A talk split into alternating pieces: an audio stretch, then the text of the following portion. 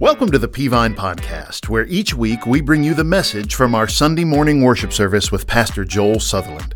We take timeless biblical truth and help you to apply it in the context of your daily life. If you'd like to join us live at one of our campuses or stream one of our services online, go to peavine.org for times, locations, and more information.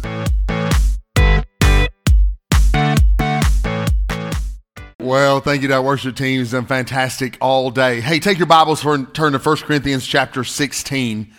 1 Corinthians chapter 16. And and I'm doing something a little different today. First time you heard me preach, I'm doing something a little different. We've been we've been in a sermon series called Revival. Our theme for the year is revival, and we did a 21 day devotion in January, February about revival. And really, we're keeping that theme. And my sermon series was supposed to be about five weeks, and what I, but it's gone longer. What, what I've done is I've looked at these markers of revival. You you can't program in a move of God into your church. The Spirit of God has to do it. But we've looked at some, some evidences of a move of God. Like these things are going on. We see it all throughout history and in the Word of God. And so I've been doing that. And today I'm, I'm wrapping it up and I'm doing, so this is just real odd way for me to preach today is I'm not going to one passage of scripture and preaching a sermon. And typically I have a, uh, you know, a point and a, sermon, a story or uh, something to go with it to help illustrate it. I'm not doing that today at all. I'll be low on illustrations because I'm, I'm actually preaching an entire book today, the book of First Corinthians, which has 16 chapters. And don't freak out. Just, I hope you packed a snack. That's all I'm saying. I hope you packed a snack. I won't be that long. I'm going to go through these things quickly because I, I want to preach on this subject today. We talk about rekindling the fire of Jesus. Don't be the problem. So, all these things I've talked about with revival have been from a positive aspect. Here's, here's what's going on in revival. And today, I really want to just take this one book and talk about what, what, what could stop a revival in our church and in, in, in your own life. There are definitely some things that could hinder revival. Now, I want to tell you some major misconception we have about God. Every, everybody hear me when I say this. We confuse love and tolerate in, in this world when it comes to God. So, for example, people say, well, God loves everybody. And God does love everybody. Can I hear amen right there? Like, God loves everybody. I mean, no doubt about that. Bible's very plain about that, and nobody would disagree with that. But we love and tolerate are not the same thing. God loves us all, but He loves us all so much that He refuses to leave us as we are. And sometimes people say things like this, well, well, you know, that you say it to your husband or wife more than anybody. Well, hey, this is just who I am. You're going to have to like it or lump it, right? Well, that's not the Christian model.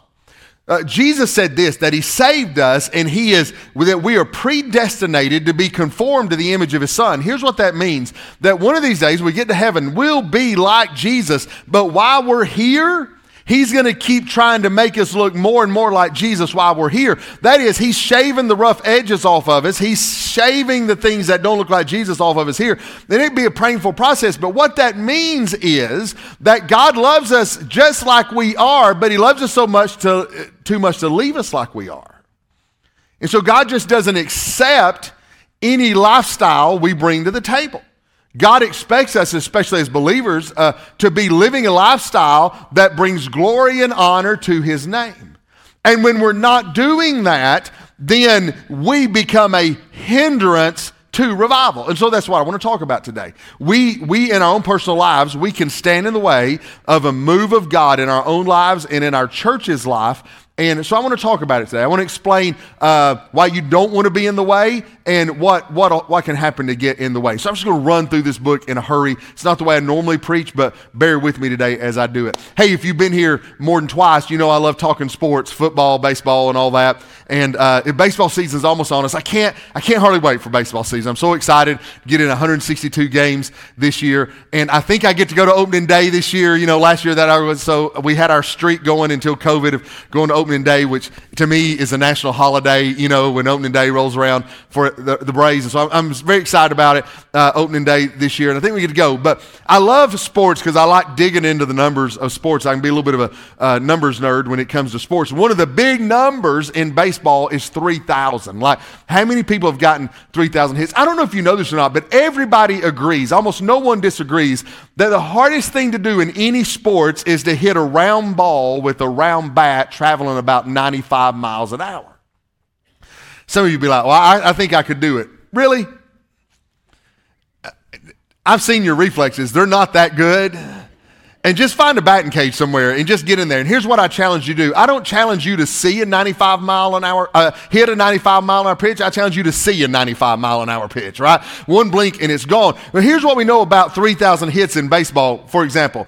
There have been 9,914 people who have played a position that have actually had at least one Major League Baseball at bat in the history of baseball. 6% of those never got any kind of hit, but get this 59% over half of the 9,000 had fewer than 250 hits, which is about two poor seasons worth of hits, 250, two very poor seasons. 24.5% had more than 500 hits. 18.1 more than 750, 13.1 more than 1,000, 6.3, 643 players out of 9,914 had 1,500 hits. It gets worse. 2.8 have got 2,000 hits.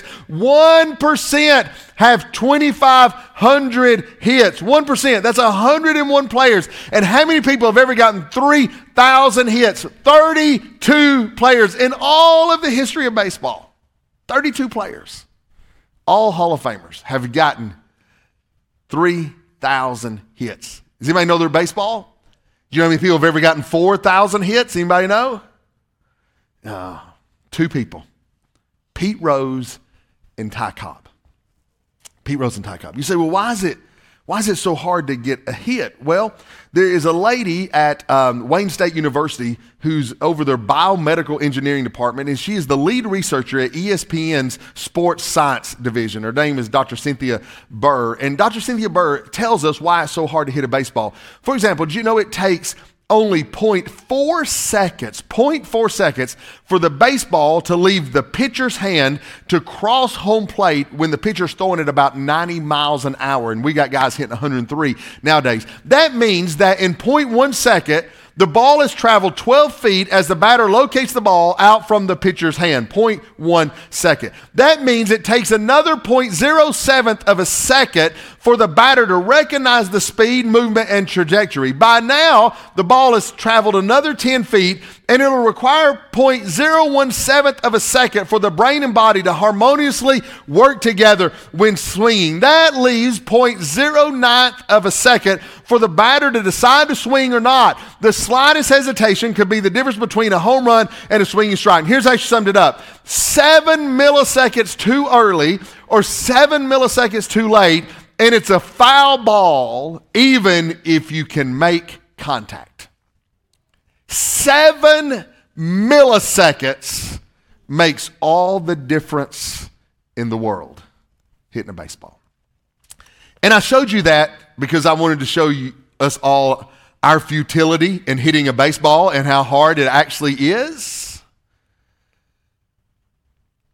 But if you think that's hard, the hardest thing in sports, can I tell you from a preacher's standpoint that revival is so much harder. Because we have this, this moment in time that is not measured in milliseconds, but in opportunities that if we're not careful, that revival is su- it's not a science, it's an art of a move of a spirit of God in our hearts and in our churches of life. And just like you can be off by a fraction to, in hitting a baseball and mess it up, church, we can be off by a fraction when it comes to revival. The truth is, you're hearing me today and you're thinking, well, why do we even want to be in revival? And I want to tell you, as a preacher, I want us to be in a constant state of revival. I don't want us baptizing 7, 8, 9, 10, 11, 12, one time a month or once every three weeks. I want us doing it every single week. Why? Because I want to tell you that if you're listening to me today, do you know that your life would be better if our church was in revival? That, that your home would be better, that your marriage would be better, that your family. You say, well, how is that? Because revival ushers us all closer to the presence of God. And hear me, everything gets better in the presence of God. And when we're in this constant state of revival, the presence of God is closer to us than ever, and that makes your life better, your family better, everything about you better. The presence of God improves everything, but it doesn't take much to mess up revival. The truth is, you could be messing it up today. And let me be very clear you do not want to be the one that's standing between God and revival.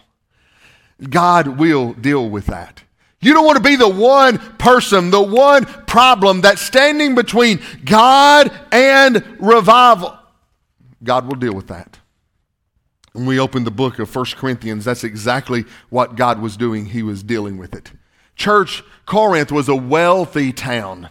It carried with it all the trappings of a godless affluence of a wealthy town. It was known as the Corinthian lifestyle. People lived at a rate of immorality that would, that would make uh, our culture blush today. It was, a, it was a, a city that was in a mess, and God had been saving people out of the Corinthian lifestyle, and they formed a church, and they were trying to be more like Jesus, but they were having a really hard time becoming that new creation in Christ that Paul talks about 2 Corinthians chapter 5. And this entire book of 1 Corinthians is a scathing rebuke of their lifestyle that they had brought their godless lifestyle into the church, and they were still doing it in the church, and they were standing between God and a move of his presence inside the church. And so it so grieved God, it so grieved the Apostle Paul, who wrote the book, that Paul ended 1 Corinthians in kind of a weird way. When Paul normally wrote to a person or a church, the last few verses are always about, hey, we love you, we miss you, we're encouraging you, you're encouraging us.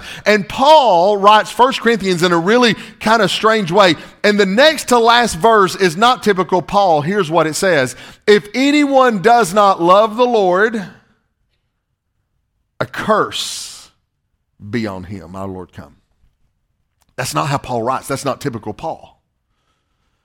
Paul said, If anyone does not love the Lord, Paul said, I, have tried to straighten you out. I've tried to get you where you need to be. I've tried to get you to be obedient to the Lord. But if you're going to stand in the way of a move of God, Paul said, let your life be cursed. You say, Preacher, what does that mean? I don't know. But I don't want to find out either. I, like, I know if you offer me, do you want God to bless you or curse you? 10 times out of 10 times, I'm going with blessing. Whatever Paul meant, it wasn't good. And he said it because they were standing between God and a church that needed a move of God. So I don't want to be that person. I know you don't either. So let me give you seven things that Paul points out through the whole book of 1 Corinthians. I'm just going to put the biggest rocks out of this book. The whole book is a scathing rebuke. The whole book is, it, it, man, you read it, you don't get any good doctrine out of Corinthians. It's just all just a mess he's dealing with. And so let me give you seven things, the big rocks that he's dealing with that can stand between God uh, and our church and you and revival. Number one, what'll, what'll hurt us? Number one, I'll call it an abominable attitude, chapter one. Chapter 1, Paul says there is a rivalry among you. As a matter of fact, he says uh, divisions had broken out, rivalries, jealousies, cliques had broken out in the church. And here's, here's what it was. It seems funny to us, but it was a big deal in their day. They had broken up in the church based on who baptized you. So there was a group that said, Paul baptized me, and they thought they were more spiritual. And another group said, Apollos baptized me, and another group said, Peter. And then you have the Jesus jukers, right? Who said, Well, Jesus baptized me, which he didn't do, but somehow they claimed it. And so you just had these cliques that formed in the church, and each group thought they were more spiritual than the other group, and they developed a bad attitude towards others in the church based on what group they were part of. It was just a rivalry that was killing any chance of a move of God. And it's not just they had separated separate into groups, they'd separate into groups with bad attitudes and they'd form these cliques in the church and they were basing your worth on what group you ran with. Now, here's what I want to tell you, church. No church can experience revival when there are rivalries and cliques going on in church. Now, you're, you're new to our church, and listen, I know some of you are thinking, woo, who's he talking to out there today? I'm not talking, listen to this, hear me. I'm not talking to anybody, I'm talking to everybody. I, don't, I call this as a pastor, as far as I know, if you're looking for a church today, hear me. This is the best church you'll find on the planet. We got no issues. We, we have no problems. Uh, th- it's an awesome place to be. I call these sermons preventative medicine. Right? We're gonna, we're gonna, I'm gonna preach these from time to time so we don't have any issues. Because no, no church can experience revival when there are rivalries and cliques in a church. You say, what is a clique? A clique is a group of people that says no to any person outside your group. A, a clique is somebody that leaves out people who desperately need Christ or community. A clique is a group that creates negative feelings towards others. A clique is a group that says no to anybody who doesn't look like you or they don't come from around. One of the first churches I pastored, I pastored many, but one of the first churches I pastored, uh, man, there were communities being built and people started coming to our church. We were knocking on doors, inviting them to church. We were seeing people saved, baptized, join our church. And I had one of the older members in church say, Hey, Pastor, I'd like to talk to you. And that was never a good thing. Like, that was never like, oh, yay. It was always bad. He, he, we, we, we talked and he, here's what he said to me. I, I quote it. He said, uh, hey preacher all these new people are coming from our church to our church i just want you to know they're not from a, they're not our kind of people and i said i, I don't know what that means i was young he said they're they're not our kind of people and i said hey guy not the sharpest pencil in the block. I don't have any idea. You have to be very plain. I don't know what. Not, are, they, are they not humans? Because that's the only kind of people I know are humans. That's that's. Uh, he's like, no, they're not from around here. Uh, I, I don't know. What, what is from around here? I, like, and so I drilled down and he's like, well, they're not from our, our county. Their world was as big as their county was. I'm like, is that a joke? Like, I can't believe somebody's actually saying this out loud. Is that a joke? Like, no, no. He, he's like, we just, I want you to know there's us and those that have been here, and then there's them. And I can tell you, that attitude will destroy a church. Whatever group you may be a part of, expand your world, expand your group. Don't look down on somebody because they're new, different, younger, or older.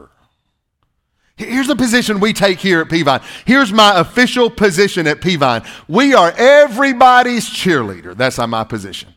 That if you're trying to live for Jesus, trying to do what's right, trying to push back the darkness, trying to serve the Lord, trying to advance the kingdom, we are going to be your cheerleader. And we're not going to form groups or rivalries. Why? Because it will stop a move of God dead in its tracks.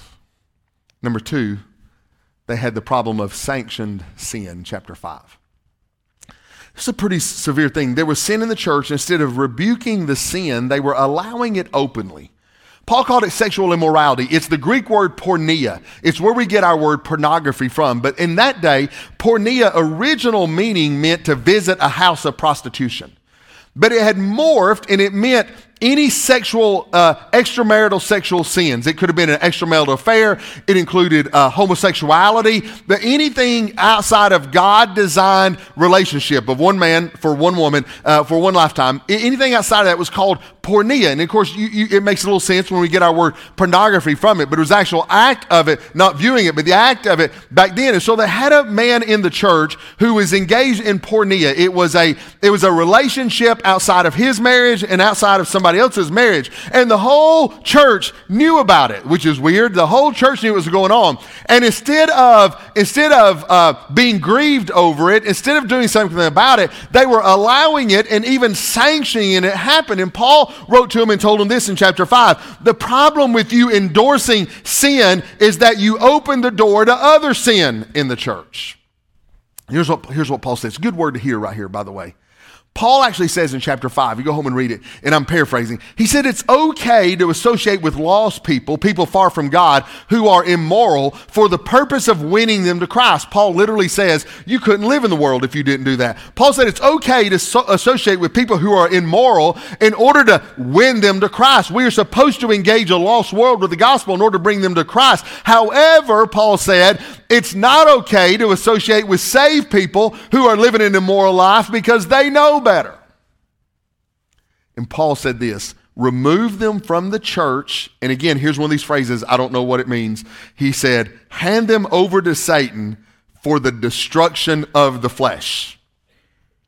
You want to read a bunch of confusing things, read, read a bunch of commentaries on what that means. Hand, this was a church member, by the way. This was a saved person, not an unsaved person.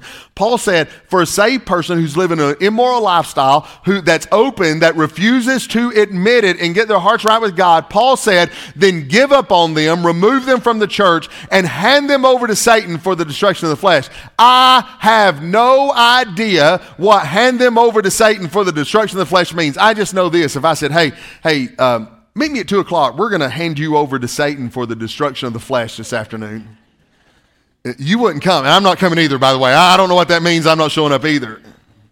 I just know it's bad. I just know it's really bad. I mean, I'll dig in. If we ever have to do that, I'll dig in and figure out what it means. Just please, nobody make me ever have to hand you over to Satan for the destruction of the flesh. All right? Please get your heart right before I have to figure out what that means. I don't know what it means, but I'm going to tell you this. We shouldn't be shocked when the world acts like the world, but we should be grieved when the church acts like the world. Paul was telling us, he talks about leaven. Is uh, you have to read it. Unchecked sin will kill revival and a move of God in church. It doesn't have to be sexual sin. You may be here today with sin in your life and you're thinking, well, hey, preacher, nobody knows about my sin. It's all good. I got it all covered up. Listen, God knows and God does not take it lightly. And your sin could be what's standing between the move of God in our church. What do I do then, preacher? You've got to deal with that sin, confess that sin, forsake that sin. Proverbs 28 28, 13 says, Whosoever confesses and forsakes his sin shall then find mercy. And sanctioned sin will kill revival. Number three, brawling brothers, he says in chapter 6. It's interesting. Chapter 6, Paul says uh, that uh, there were two brothers in the church, not, not physical brothers, but spiritual brothers in Christ, who were arguing so severely it wound up in court. Dude, that's an argument right there when it makes it all the way to court. And Paul said it should never have happened. You should have never have taken it. Two brothers in Christ should have never taken something to court. They should have came together with spiritual leaders in the church and let the spiritual leaders serve as mediators of that dispute. Because listen, fights and brawls in the church will kill any hope of revival. God has never looked down at a church that was in the middle of a knockdown drag out fight and said, I think I'm going to send revival down there. Y'all ever been? I want to ask you to raise your hand because you got a little PTSD. Those of us who grew up in really small Baptist churches, you, you remember conference night in a really small Baptist church? Like if you're a preacher, it was it was ulcer night. Like you were ter- you didn't know what could happen. I mean, I travel the nation and speak churches. You, you should see that stuff still goes on. None of it never happens here. I think we have one conference a year and we just don't have any issues. We're very open and transparent with, with what we do here uh, with stuff. And look, but you go to some churches, man, they still breaking out in song book throwing, profanity laced church services on a Wednesday night called conference. God's never looked down at a profanity laced. And by the way, if you cuss, I'm not on your side. Like I literally can't be on your side if you cuss in church, no matter how good you think your argument is. God's never looked down at that and said, you know what? God, that guy man, he's such a good, has such a good arm with that song book. I'm going to send revival down to that church. Gabriel, did you see a wizard all across sanctuary hit that lady in the head over there? Man, let's send revival. Let's send revival down there. Never happened. Never happened. Never happened. God will not do it. And so I'm telling you, church, don't be in a don't be in fights with people in the church. Uh, let, let, let's expand it. Don't be in fights with people outside the church. Don't be in fights with people in your family. Uh, can we just speak the truth? Don't be in fights on social media. Can we say that? Just stop it. It's not the place for it. Work it out for the glory of God because the kingdom is too important to let a disagreement between two people hurt a move of God. Number four, he said, uh, a messy marriage. And I know all you church people are thinking, well, wait a minute. What does marriage, what does my marriage and revival have to do? I, I, well, listen, Paul is trying to straighten out the church, and when he does, he gets chapter 7, and he's this whole thing on marriage that he has to go through. Why does he have to stop and talk about marriage hurting a move of God? Here's why. If your marriage is having trouble, you won't have the energy to focus on God. You just won't. He says it later on in chapter 7 that a married man has to worry about caring for his wife and pleasing her. Right? If you're married, you, you know that. You can't ignore your wife and, and, and have a good marriage. And family trouble can cripple your walk with God and hinder revival. So here's what Paul's saying. I'm going to sum it all up. Do whatever it takes to get your marriage right. Do whatever it takes. You're not a brother and sister living together. You're a husband and wife that should be joined together as one. Do whatever it takes. And you say, Preacher, she thinks we need counseling. Then you do. Well, preacher, he thinks we need counseling. You do. Go get counseling. I'm all for it. I'm all for it. You, listen, by the time you come to me, it's normally too late. You don't want a marriage that survives. You want a marriage that thrives. And a messy marriage can actually hinder the work of God. Number five is Selfish Saints, chapter 10. Paul was dealing with the issue of Christian liberty. I really, it's too much to get into, but there were there was meat offered to idols. Okay, so so people would offer meat as a sacrifice to idols, and then they'd take the meat and go sell it in what their their butcher would have been and the day would sell the meat. And so there were new Christians who thought you shouldn't eat the meat offered idols, and there were older Christians who had been doing it. And, and, Paul said it's not really wrong, but Paul said that's not really the question is it right or wrong? Paul said, is it more important to get your way, or is it more important to help a brother in Christ? And here's what he said in chapter 10, verse 24 No one is to seek his own good, but the good of the other person. Can I tell you that ought to be the verse you live by? It'll revolutionize your marriage. It'll re- revolutionize your home. It'll revolutionize your life. No one is to seek his own good, but the good of the other person. It revolutionized every church in America. Can I tell you what a kill revival is? A church full of people demanding their own way. What they like, what they prefer, how they want things to be done. Listen, if the church is going to have revival, hear this statement the message and the mission have to be more important than our preferences are. Man, that was such a good place to say amen. I want to say it again. And so you, were stunned by the statement. I know. Let me try it again, all right? If the church is going to have revival, the message and the message have to message and the mission have to be more important than your preferences. Say it. Amen. The church can't be full of selfish saints. It'll kill revival. You know what that means? That means sometimes in church we'll do some things in a way that you don't like. Can we be truthful? We do things in a way that I don't like. But it's not about me. It's about the mission and the message of God to a lost and dying world. Our mission, if you're new to our church, our mission, uh, Peavine City, you, will hear us talk about Peavine City all the time. It's totally made up. Like there's no such place. But it's a 20 mile radius from where I stand right now. And we just drew a circle on the map and we said, that's our city because we're not worried about filling a building. We're trying to reach a city with the gospel of Jesus Christ. So we made up a city because we didn't really have, you know, one big enough for us here. And so Peavine City, there are 497,000 people inside of Peavine City. And we feel like it's our mission to get the gospel to all 497,000 people. That is a mission mission that's too big for us. We have a God, though, who has a message that can do it, and we feel like we need a move of God to have it happen. And we're not going to let how everybody wants to do everything. Do you know how impossible it is to do things the way you want to do it? Do you know how impossible that is? You do know that when there are 20 Baptists in a room, there are 21 opinions, right? You know, you know that. So we don't make decisions based on what we like. We make decisions on what's going to help us to reach more people with the gospel of Jesus Christ. Number six, what'll stop revival is a bitter body, meaning the body of Christ. Uh, 1 Corinthians chapter 12 is one of the greatest chapters in the Bible on spiritual gifts. We all, if you're a Christian, you have a spiritual gift. And Paul likened a church, our church, to a body. Some people are the feet, some are the hands, some are the eyes, some are the ears, and just kept going.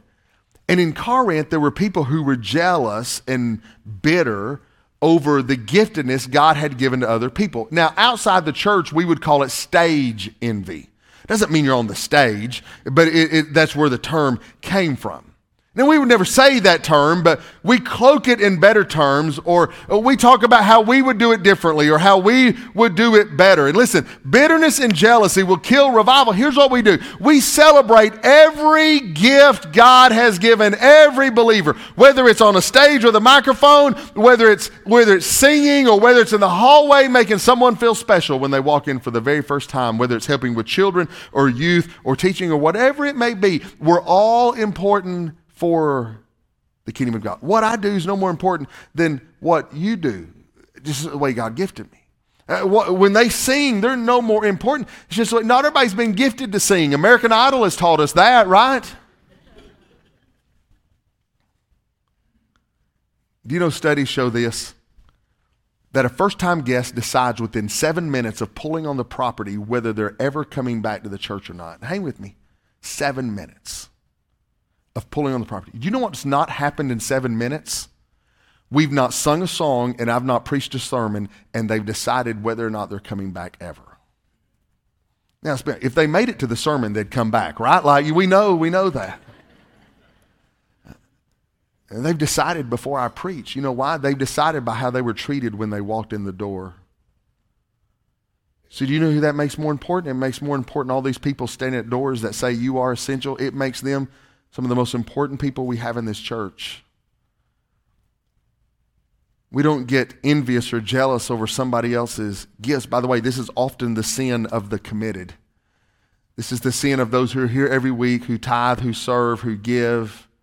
Don't let it kill revival. Number seven, I'm finished. What'll kill revival is lazy laborers, uh, uh, verse number 58, 1 Corinthians 15. Here, you, you look in uh, 1 Corinthians 15. If you've been in church any length of time, you know it's a, it's, a, it's a chapter about the gospel and the resurrection. I'm preaching out there on Easter. I'm really excited about my Easter sermon. I'm preaching out here on Easter. And uh, but the funny thing is, we missed the point of verse uh, of 1 Corinthians 15 because we call it the resurrection chapter because 95% of it is dealing with the resurrection. But all of that is written for verse 58. Verse 58 is actually the focal point of of the passage. Verse 58 says this Be steadfast, unmovable, always abounding in the work of the Lord, for as much as you know, you labor not in vain. Be steadfast, unmovable, always abounding in the work of the Lord, for as much as you know, you labor not in vain. Paul wrote, uh, wrote verses 1 through 57 so he could get to verse 58, which verse 58 says this Because there is a resurrection, find a place to serve God and do it with excellence, do it, do it with all your heart, and don't ever stop. That's verse 58. But it's, he used the resurrection to set it up. Always be excelling in the work of the Lord. Deal revival comes when people are willing to prioritize what they do for a holy God. You need to find a place to serve. You need to tackle it with all your strength. Never waver, never back down, and don't stand in the way of God sending revival. Close your Bibles, I'm finished. And let's go ahead and stand up together. 2020 took its toll on, on, on us um, in the U.S., like in a bad way. 2020 um, we lost years off our life. Now, you, you, probably can't read this graph from where you are. All you really need to know is that drop at the end is your life expectancy. And we saw it statistically plummet in one year's time. Lost over a year off our lives in one year's time. And of course, ladies, you're going to live to be nearly 81. Men barely made it to 75.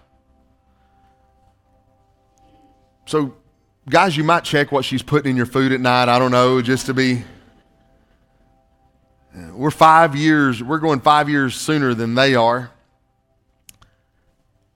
Why, why does, that, does that matter? Because 2020 literally took years off our lives. And the Bible says this it's appointed unto man once to die, and after this, the judgment. 2020 accelerated the time when we're going to go see the Lord. And the first thing that happens after you die is you stand before God and give an account for your entire life. And so here's what I'm saying time is too short to play around Time is too short for you to be the one standing in the way between a move of God and the church in your own heart and life. So would you bow your heads with me and close your eyes all around the room? Heads are bowed, eyes are closed. My first question to you this morning is Are you 100% sure that when you die one day, and we're all going to die, are you 100% sure that you'll go to heaven when you die? You say, oh, preacher, I'm not a, I'm not 100. Can anybody be 100? Of course. Jesus did not come and die on the cross and rise again so we could hope we're going to heaven one day. He came to die on the cross and rise again so we can know beyond a shadow of a doubt that Christ is in our life and heaven is our home. Do you know that for sure? You can today. It's as simple as ABC. L- listen to this ABC. Heads are bowed, eyes are closed. If, you, if you're not 100% sure, hear me now. ABC. A, the Bible says you have to admit that you're a sinner and that you've sinned and fallen short of the glory of God. It's a statement in the Bible for all have sinned. That's me, that's you, that's all of us. We've all sinned. But what you have to admit is you can't earn your way to heaven. You can't be good enough to get to heaven. You know, we think there's these divine scales in heaven where God's putting our good deeds on one side and our bad. That's not true. That's absolutely false. The Bible teaches against that over and over and says this Romans 3:10 says this, there's none that does good. God said, "Hey, if you're wanting to get to the end of your life and weigh your good and your bad, let me just tell you this, you have done no good compared to what my righteousness would require." So you have to get to the point where you admit you're a sinner, you cannot save yourself. Your good deeds aren't going to work. You can't give enough, do enough, be enough to earn your way to heaven. Well, that puts us all in bad shape, but there is a B and the B is this you've got to believe that Jesus Christ died on the cross for your sins and rose again the third day. We call that the gospel. And believe doesn't mean believe it happened, it means you put your faith in that for your eternity. That I trust Jesus. I believe it so much that I'm willing to step out on that net of the gospel, the death and resurrection of Jesus. And then there's the C that is, you have to call on Him, confess Him as Lord and Savior of your life. And the Bible says, Whosoever shall call upon the name of the Lord shall be saved. That's the gospel. A, B, C. The good news is, all the work has been done. The good news is, all you have to do is receive it. The good news is, you can do that right now. Heads are bowed, eyes are closed. If you'd like to know that Christ is in your life and heaven is your home, pray a prayer like this. Not the prayer that saves you, but it's the intent of your hearts to give your life to Jesus. Say, Dear Lord Jesus, I know that I'm a sinner and I can't earn my way to heaven. But I believe that Christ died on the cross for my sin and rose again on the third day. And by faith, just now, I put all of my hope and trust in what He did for me. And I ask Christ to come into my life and save me Forgive me of my sin and give me a home in heaven. And I trust Jesus and Jesus alone. Heads are bowed, eyes are closed. This morning, if you prayed that prayer with me, you are born again. And, and the Bible requires something of you at this point. It, it requires you to acknowledge that. There are no secret disciples. And so I'm going to give you a couple of ways to acknowledge that. One is I'll be standing down front. You can come tell me you made that decision. Daniel, our executive pastor, is over to your right. You can come tell him that. You can take the connection card that you filled out and you can just check on there. You prayed to receive Christ, and we're going to send you some materials in the mail that tell you what to do next so you can be 100% sure. We hope that you've enjoyed the message this week as we help equip you to apply God's Word to your daily life. For the latest updates about what's happening around Peavine City, be sure to connect with us on social media. For more information about Peavine, to get in touch with us, or check out one of our services, visit us at peavine.org. Thanks for listening.